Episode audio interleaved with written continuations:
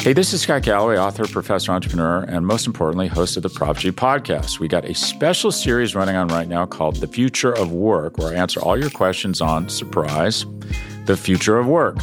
Questions including what are we missing when we work remotely, or how do we handle work life balance when a major opportunity comes knocking? From the provocative to the technical, we're offering insights you won't want to miss. So tune in to the future of work, a Prop G Pod special sponsored by Canva. You can find it on the Prop G Pod wherever you get your podcasts.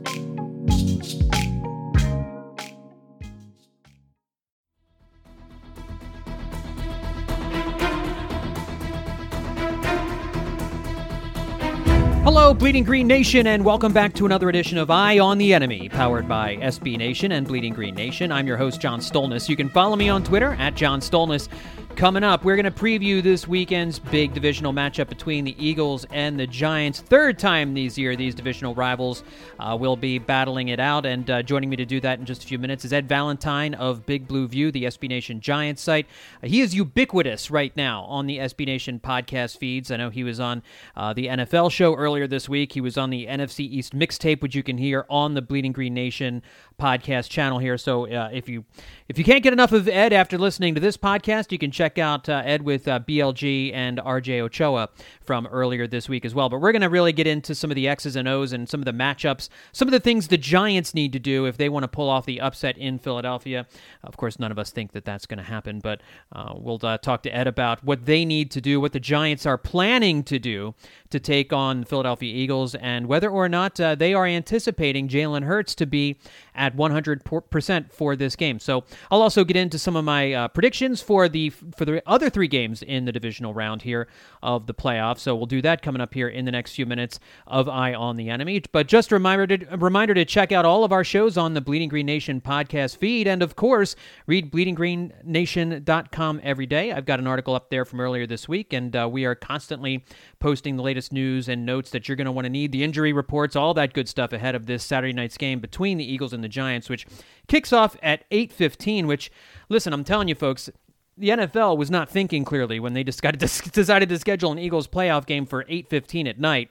Uh, that gives Eagles fans a full 12 hours to get themselves ready for this thing. So, um, boy, oh boy, uh, Eagles fans are nervous, I think, uh, but I think growing more confident uh, as the hours tick closer to kickoff on Saturday night. And joining me to help break this game down between the Eagles and the Giants, take three. Ed Valentine from Big Blue View joining us once again here on Eye on the Enemy. Third time this year, obviously, because this is this is the third time these two teams will have met up against each other. Ed, welcome back to Eye on the Enemy. How are you, buddy? I'm good, John. How are you? And uh, here we are again, round three, divisional playoff round. I know that you guys have been uh, have been counting on this all year long, but so many people never thought that the Giants would get this far. So this is all uh, from the Giants' perspective. This is all bonus football.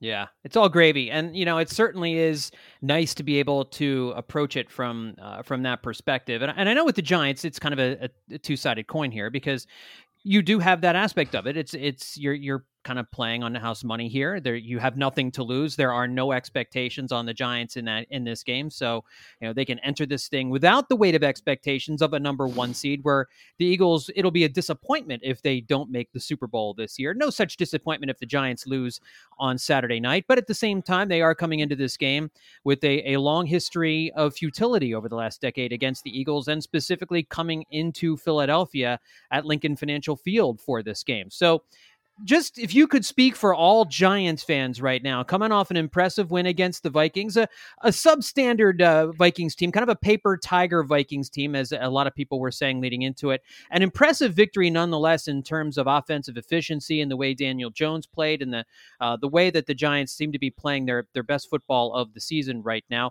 How are Giants fans just in general feeling about things as they come into this game on Saturday night? Well, Giants fans prefer not to look at that recent history of futility against the uh, the Eagles. I think it's nine straight losses at Lincoln Financial Field. There are other historical numbers that Giants fans much prefer to look at. The first one is this is the Giants' 10th playoff appearance since 1993. And I think so from 1997 forward, this is the 10th time that the Giants have been in the playoffs.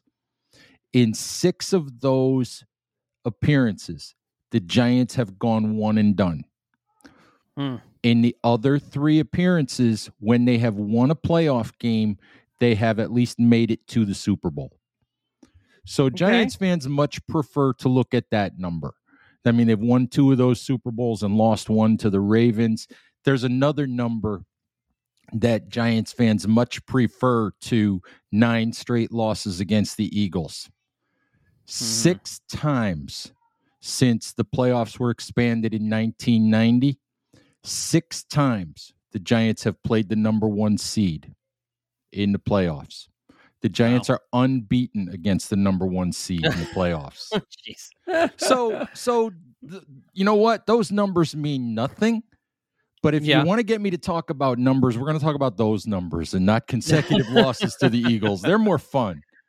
those are more fun, and uh, you know, it's you asked me. I was on your podcast uh, earlier this morning, and you asked me a question about you know whether or not uh, these these recent trends are, are, really mean anything in these games. And I, I, I said to you, I think the only thing that really matters is uh, whether a team is, is feeling confident in themselves heading heading into a matchup. You know, you're coming in as a Giants team coming into Philadelphia knowing you haven't won here in forever. That might not be enough to discourage you coming into the game, but if something goes wrong early, you get down 7 nothing, 14 nothing in the first quarter, you might as a Giants player, especially if you're somebody who has played in Philadelphia these last few years, like Daniel Jones, Saquon Barkley, some of the defensive players, you might be tempted to say to yourself, oh, here we go again. Same old thing in Philadelphia. We just can't win here. And, you know, athletes will never say out loud that that's what's going on, but we all know what human nature is like. Do you, do you subscribe to that at all? Do you, do you feel like that is a possibility? Like if, do the Giants, actually, I guess a better way to ask this question is, do the Giants need to get off to a fast start in this game in order to have any chance of winning?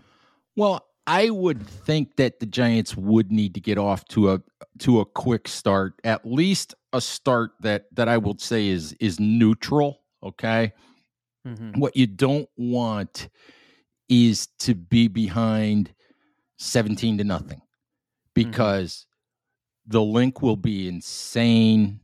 Um, that Eagles pass rush will be able to just to be able to cut loose and and and forget thinking about the run game.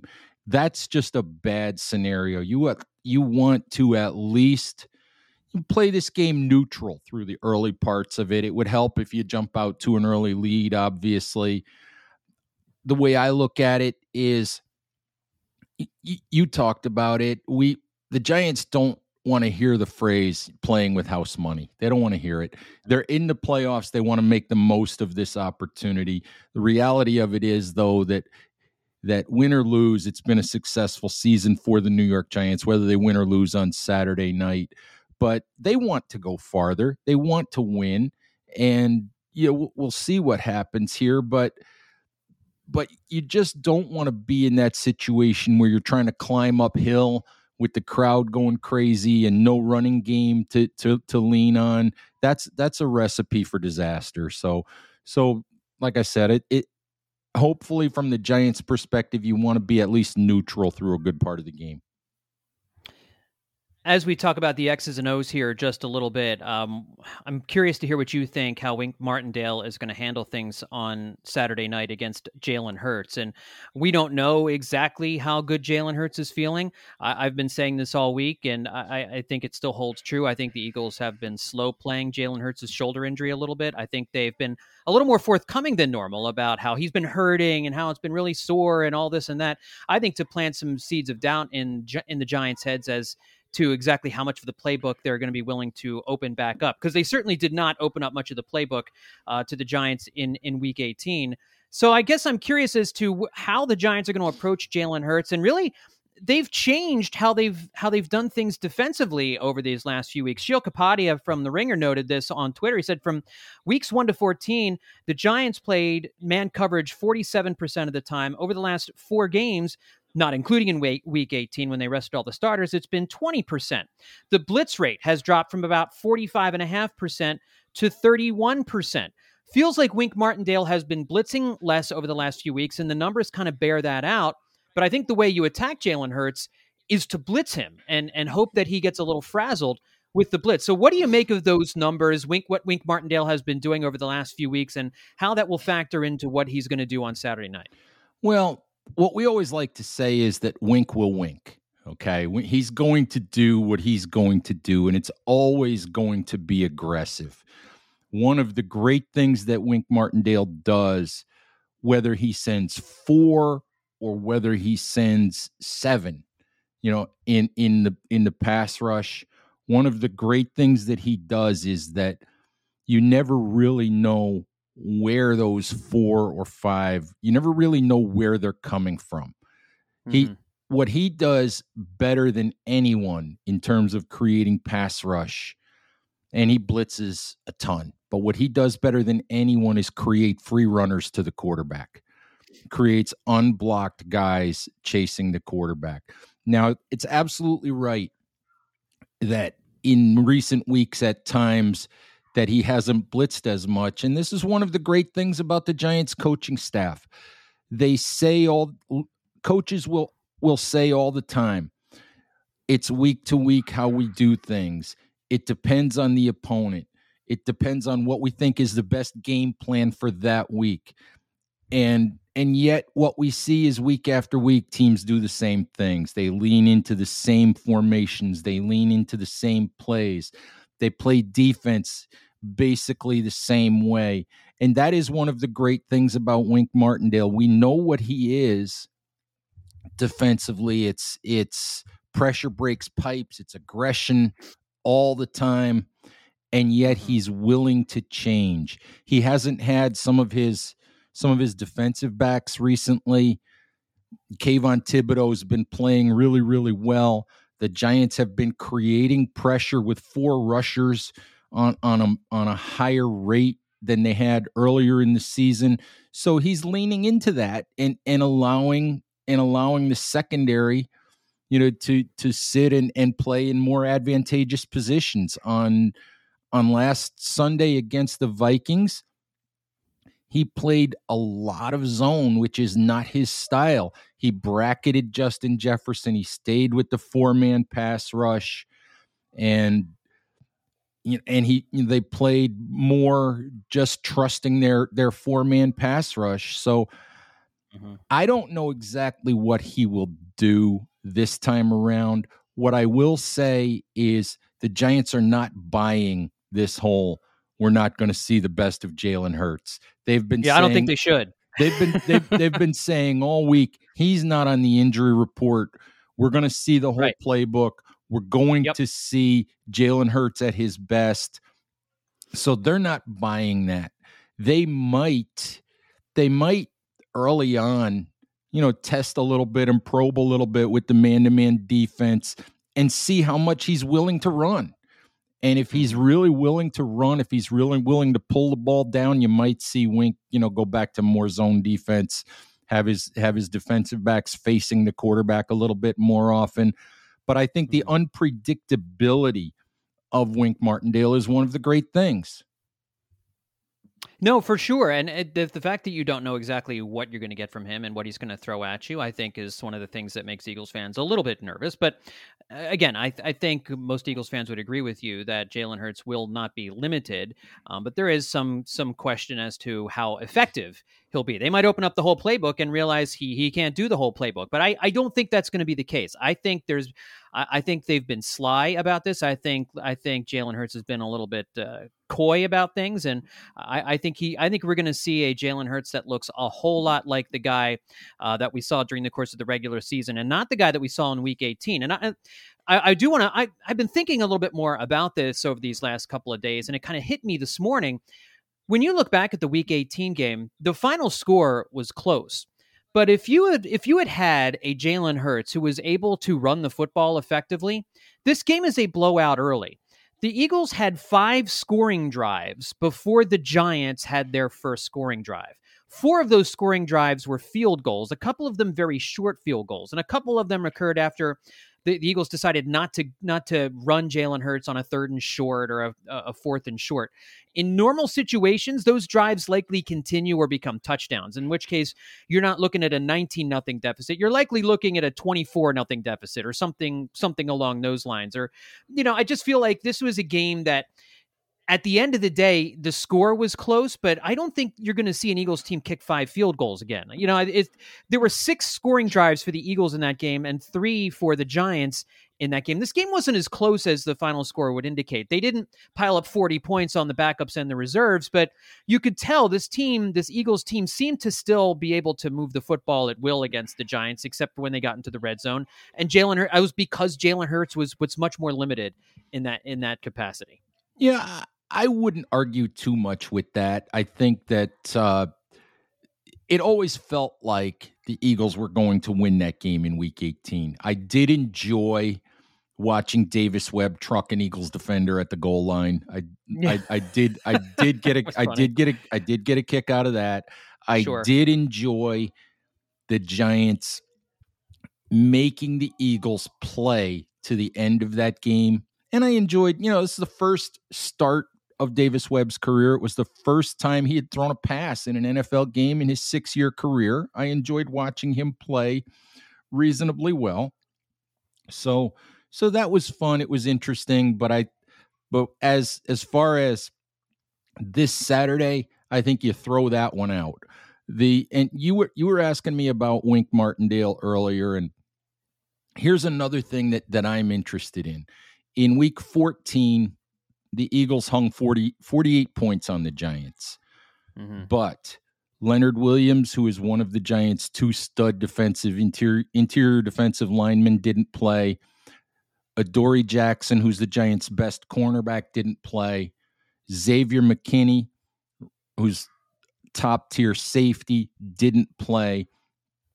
I'm curious to see what Wink Martindale does basically with his full complement of defensive players this time around. I'm curious to see how much of an impact that has on the defensive side for the Giants. I'm not saying that that that that will you know put the Giants in a position to win the game, but I think that it puts the Giants in position to have a better chance to compete defensively as we flip the script a little bit and we we look at uh, what the Eagles defense uh, will be able to do against the Giants offense, how how has uh, what the Giants been doing on offense changed since the last time these two teams met for a game in which both teams were, you know. In the the game six weeks ago, when when the Eagles won forty eight to twenty two, what are the Giants doing differently now uh, than what they were doing before? Well, I think that what has happened with the Giants offense is that there's been some evolution early in the season, it was a complete run first, run heavy offense. They had a game, I think, in week eight against the Tennessee Titans where they handed the ball to Saquon Barkley 35 times, which was a career high for him.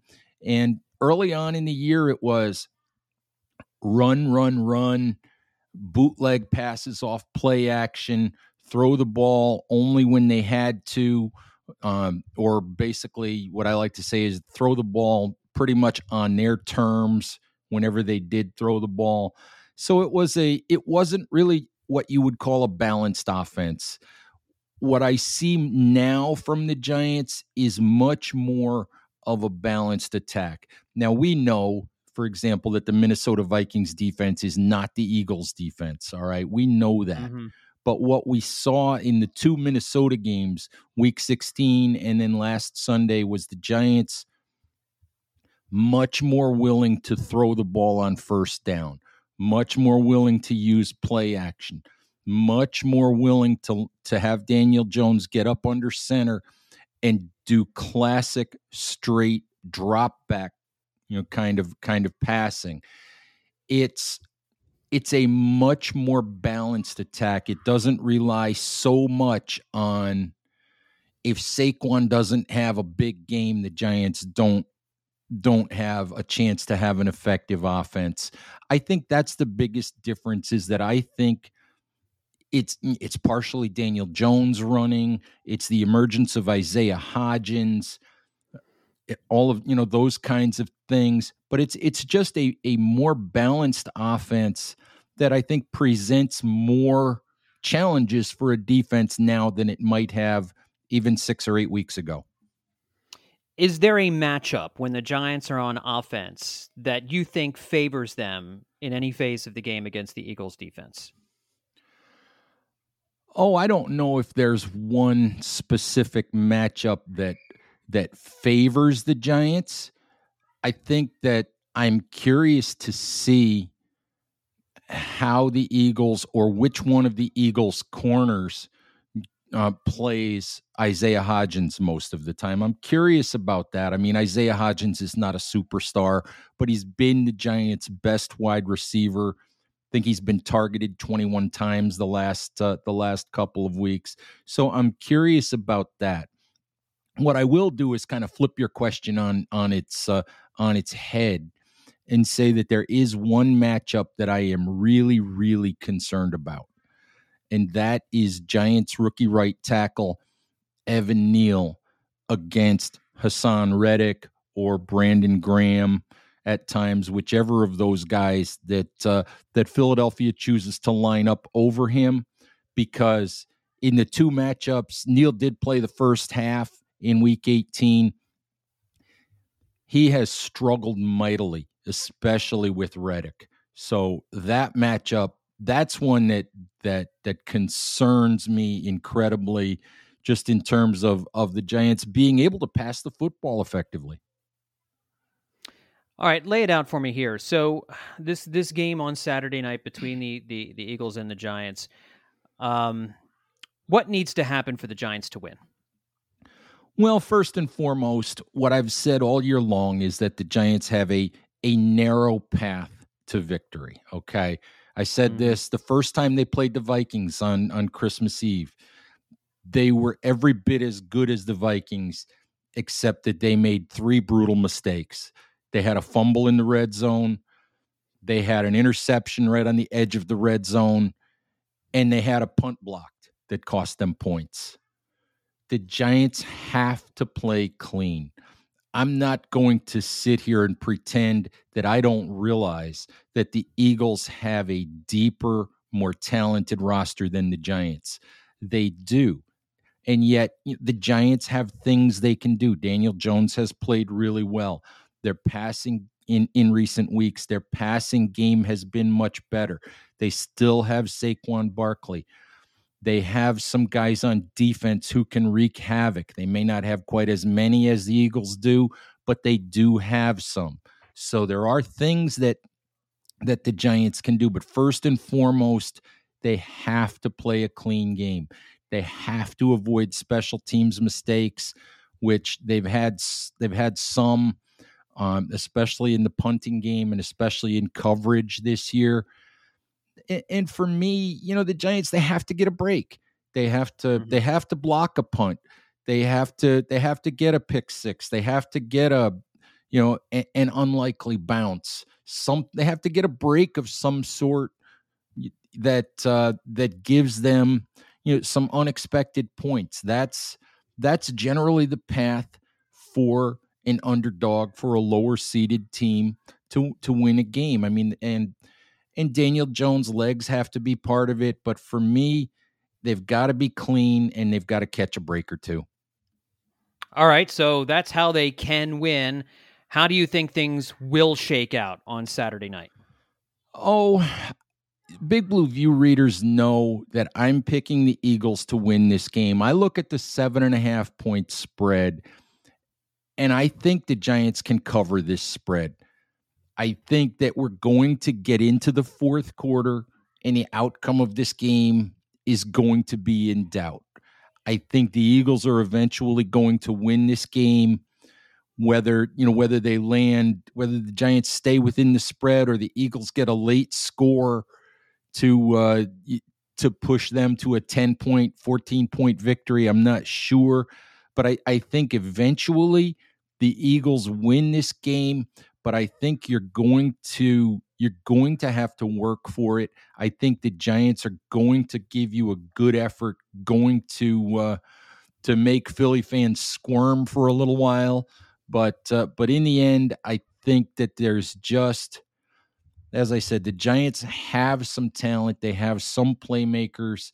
They have some things they can do. But right now, you look at that Eagles roster, and they just have more ways that they can win. Well, I will, I will tell you, it does make me nervous. I remember back in 2008 when the Eagles were the number six seed and went into New York, who was the number one seed, fresh off the bye, looking for a Super Bowl run, and the Eagles went into the the, the new Meadowlands and and and surprised everybody by beating the Giants that day. It is certainly within the realm of possibility for the Giants to surprise everybody, but um, I, I, think your read on this is right. I'm going to give my prediction at the end of the podcast here, but um, I, I think the way you're you're talking about this game is kind of how I feel it uh, coming down as well. Hey, folks, make sure you're checking out everything Ed Valentine is doing. He's all over the place here for us for SB Nation. He was on the NFL show earlier this week. He was on the NFC East mixtape, uh, mixtape with uh, with Brandon and RJ. So uh, if you didn't hear him there, make sure you check that out. I was on his podcast earlier today. Uh, for folks who want to check out your podcast, Ed, what's it called? How do they find it? It's Big Blue View Radio. So obviously, anywhere where you uh, anywhere where you listen to your podcasts, you can also find that uh, on the uh, Big Blue View YouTube channel as well. That's right. You saw my dumb face on the YouTube channel if uh, if you go find it there. So uh, make sure you check out everything Ed is doing over at Big Blue View. Ed, thank you so much for coming back on Eye on the Enemy, buddy. This is the last time this year. All right, no no more after this. Oh, thank goodness. Take care. All right. Bye bye. Hey, this is Scott Galloway, author, professor, entrepreneur, and most importantly, host of the Prop G podcast. We got a special series running on right now called The Future of Work, where I answer all your questions on surprise, the future of work. Questions including what are we missing when we work remotely, or how do we handle work life balance when a major opportunity comes knocking? From the provocative to the technical, we're offering insights you won't want to miss. So tune in to the future of work, a Prop G Pod special sponsored by Canva. You can find it on the Prop G Pod wherever you get your podcasts. All right. Well, let me give you my thoughts here quickly on these other three divisional round playoff games, and uh, and then I'll give you my Eagles prediction for this Saturday night. Uh, first, let's take a look at the Jaguars at the Chiefs. The Chiefs are favored by eight and a half points. Of course, uh, the AFC's number one seed, they had the week off last week, and they have home field advantage uh, throughout the playoffs. Of course, if they take on the Bills, that game will be played at a neutral site. But the Chiefs have to get by good old buddy Doug Pederson and Trevor Lawrence, uh, the Jekyll and Hyde Jaguars, who played about as bad a half of football as you can play in their wild card game against the Chargers, and then just set the world on fire. And that's the thing that scares scares you about Jacksonville is that they can catch fire at any time. Doug Pederson, when he gets into a rhythm calling plays, he is really hard to beat. But I think you look at the Chiefs in this game; they have that they have that home field advantage. They have that bye week. That's just too big of an advantage. The Chiefs are playoff tested. They are used to making deep playoff runs. They have the best quarterback in the NFL in Patrick Mahomes. Andy Reid knows how to win divisional round playoff games. He typically does not lose in the divisional round of the playoffs. I can only remember two times, I think, as, as an Eagles coach where he lost in the divisional round, and that was in 2001 against the Giants, and then in 2009 against the Dallas Cowboys. Now, he may have done it with the Chiefs. I'm not remembering if he has, though, because I think he has advanced to the uh, to the championship round just about every time that he's been there. Certainly the last I think 5 years he's gotten that far. So it is way more than likely that Andy Reid will get advantage will will will have the advantage over his uh, his former mentee. Uh, but it's a cool matchup. Doug Pederson going up against his former head coach, the guy who basically helped get him his first head coaching assignment with the Philadelphia Eagles. At the end of the day, I just don't think the Jaguars have enough to go into Kansas City and upset the Chiefs. Uh, I I think the Chiefs will end up covering in this game as well. It was a great run for Doug Pederson, uh, just like the Giants have had a really great run. But I don't think the Jaguars have anything left in the tank after basically unleashing it all on the Chargers with that furious second half rally. I think the Chiefs win this one pretty comfortably on Saturday afternoon. Jumping ahead to the first game on Sunday, you've got the Bengals at the Bills. I really don't know what to make of this game. I, I love the Bengals. I think what Joe Burrow is doing is, is pretty ridiculous, but they are dealing with a number of injuries on the offensive line. And I think I, I think Josh Allen is a little iffy right now. The the Bills may be just kind of playing a little off the rails at the moment with the Damar Hamlin situation and some of the emotions there. They felt like a team of destiny, and then they almost lost to the Dolphins last week at home. That was kind of eye opening how they were just unable to put the Dolphins away. And a lot of that you put at the feet of Josh Allen, who was turning the ball over like crazy last week. I think he'll get that under control. I don't think we're going to see another week from Josh Allen like we saw last week. And I do think the Bills defense will get to Joe Burrow. I think they'll be able to sack Burrow. I think they'll be able to prevent him from doing as much as he would like to do. I think the the Bills ultimately pull this out. I think it's a three point game, so I do think uh, the Bengals will uh, will stay inside the number. But I do like the Bills to win this game uh, on Saturday afternoon. Then you're looking at the Cowboys at the 49ers. The Cowboys go into San Francisco uh, as four point underdogs. Uh, the 49ers coming off a closer than expected win against the Seahawks, at least for a half. But San Francisco's talent ended up winning the day and pulling away from uh, from Seattle. Although again, that illegal man downfield call, Seattle's going for the the tying score um, in that game, and uh, and and they get that one kind of ticky tack call to go against them, and then they take a sack, and then after that, San Francisco scores. They make it a two touchdown game, and that was it from that point. The Cowboys looked very good against a Tampa Bay team that was under 500. Tampa Bay did not deserve to be on the same field as Dallas uh, in that game on Monday night.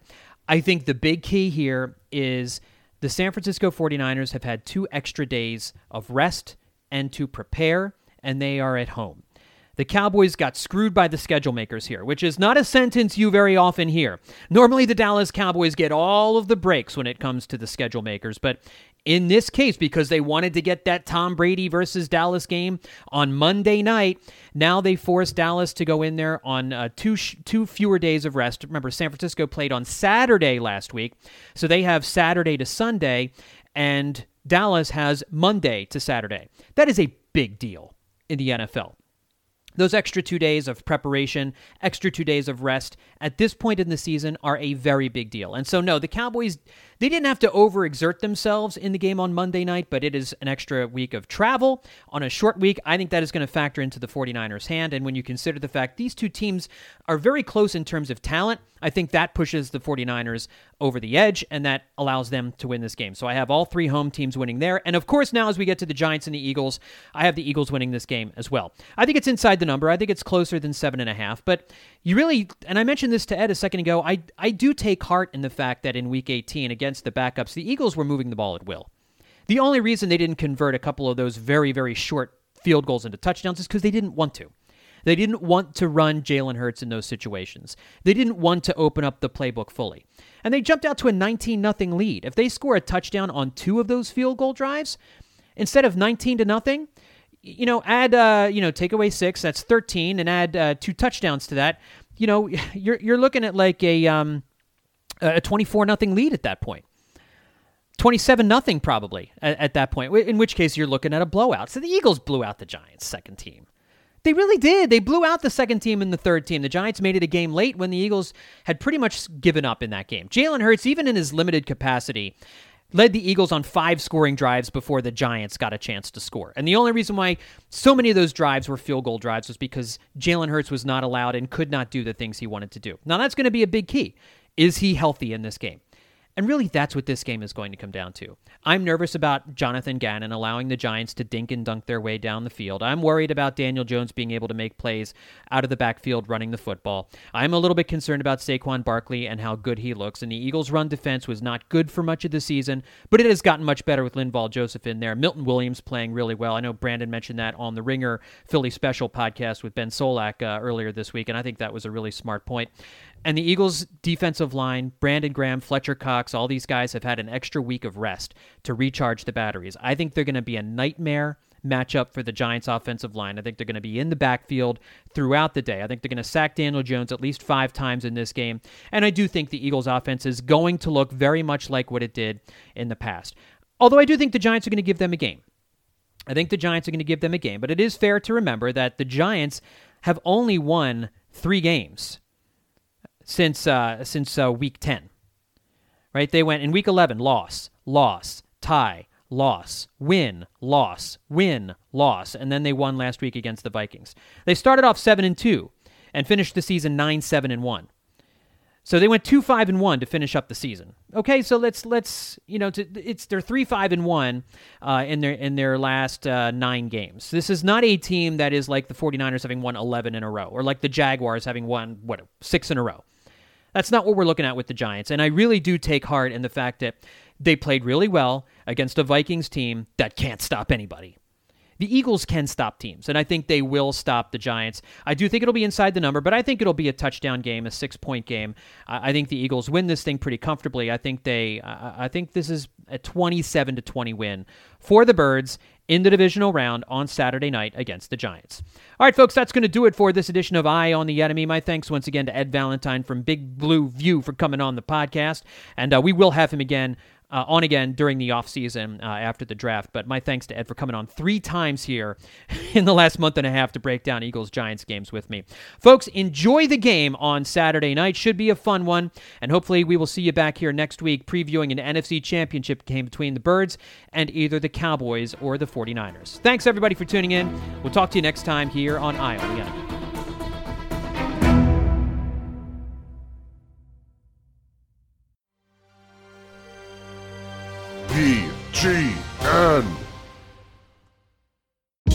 Hey, this is Scott Galloway, author, professor, entrepreneur, and most importantly, host of the Prop G podcast. We got a special series running on right now called The Future of Work, where I answer all your questions on surprise, the future of work.